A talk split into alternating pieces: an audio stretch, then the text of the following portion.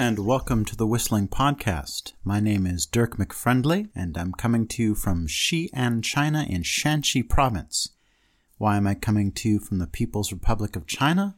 Well, that's another story, and we may get into that at a later time.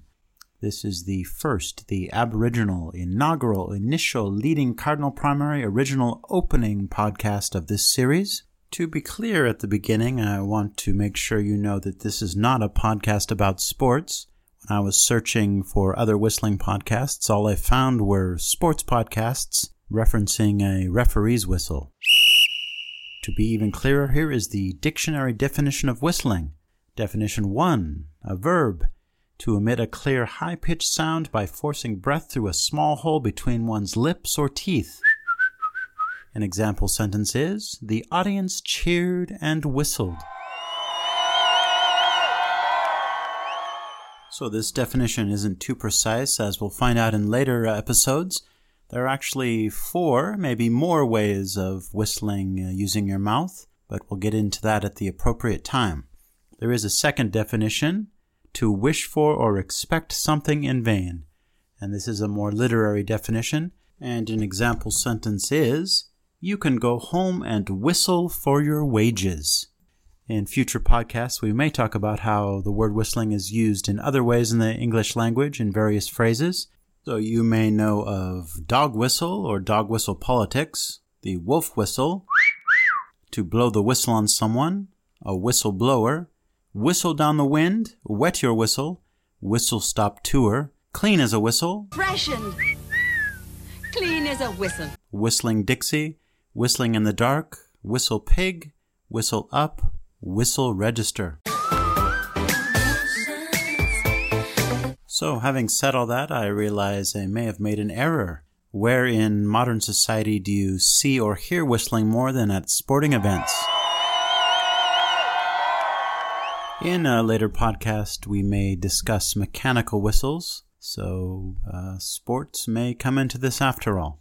I have a few questions I want to ask, and there's probably no real answer to these. The first question is, what percentage of the population can whistle? I tried to search on the web for this statistic, but it seems that uh, this study has never been done. There has never been a census question, as far as I know. Uh, can you whistle? There is a Healthline article that says there are no scientific polls on the number of people who can't whistle.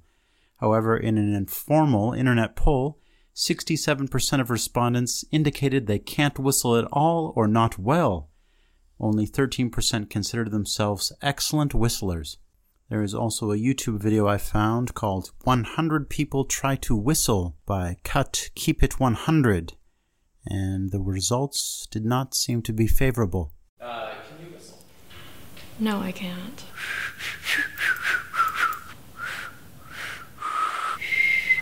We may never know the answer of uh, what percentage of people in the world can whistle, but whistling is not at all rare. I hear whistling on the streets every day.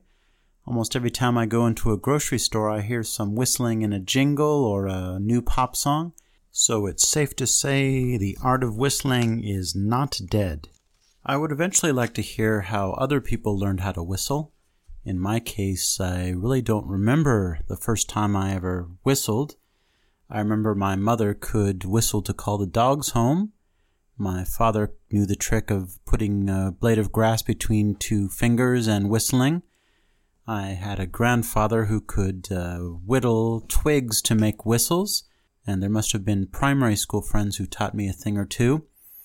I remember a lot of old men being able to whistle, either at church or at school, especially janitors. It seemed like janitors were great whistlers for some reason.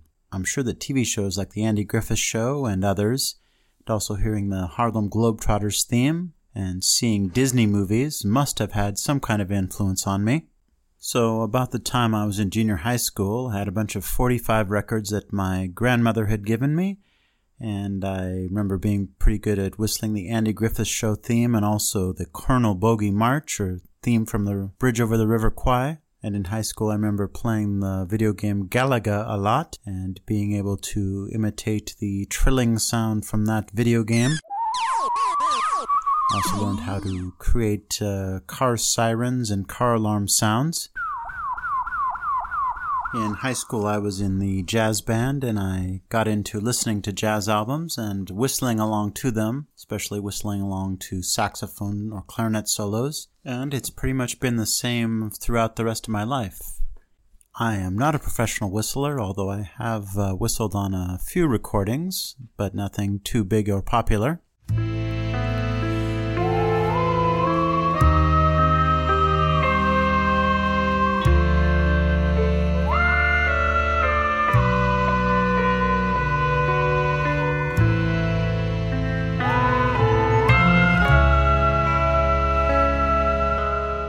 And that is my story of whistling. So, what topics will I be trying to cover in this podcast? Uh, one of the bigger subjects I want to get into is the history of whistling. Even though it seems pretty intuitive that uh, humans have been whistling for a long time, thousands and thousands of years, the evidence is pretty scarce uh, before the modern era. Of course, uh, before recording, there really is no evidence except for literary evidence of whistling. There are some allusions in the Bible and other ancient books about whistling, but we're not quite sure what they mean by whistling. There is one book about the history of whistling called A Brief History of Whistling, written by John Lucas and Alan Chadburn. I'll be reading and discussing that book. Other than that, as far as I know, there's only a few scholarly uh, articles written about the history of whistling, and it seems to be that everyone references those when they're doing any work on the history of whistling. I want to talk about the recorded history of whistling.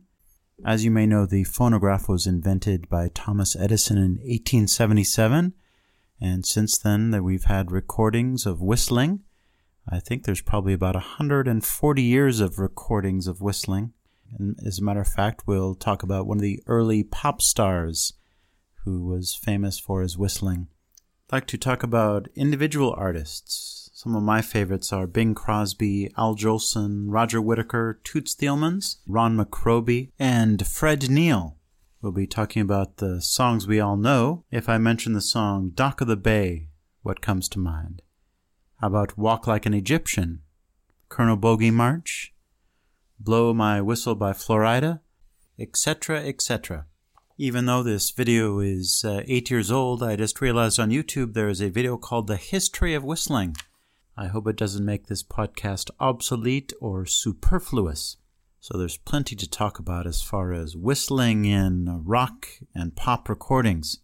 I'd like to talk to real whistlers in the real world, especially professional whistlers. I hope that they'll want to talk to me. And this is not an exclusionary podcast. I will talk to people who can't whistle, whether they hate whistling or they find that they can't whistle and would like to learn. We may talk about uh, how to learn how to whistle. There are books on how to whistle, and there are YouTube videos on how to whistle. I hope that everyone who wants to whistle can, and as far as I know, there is not any outright suppression of whistling in the world, but we may find that there is, and I will do all I can to fight that oppression, wherever it may be. We'll talk about superstitions about whistling. There are plenty of web articles about whistling, and I will respond to those when I find them. We'll talk about the International Whistlers Convention, which happens once a year. Uh, hopefully we'll talk to professional whistlers and maybe talk to participants and even winners of that competition. And that's just a short list of the things I'd like to cover. Hopefully the uh, amount of recorded whistling and the amount of information on whistling will be enough to last for a long time. So I'm looking forward to getting started. I think my first topic will be the history of whistling. This is just the introductory podcast. Ciao.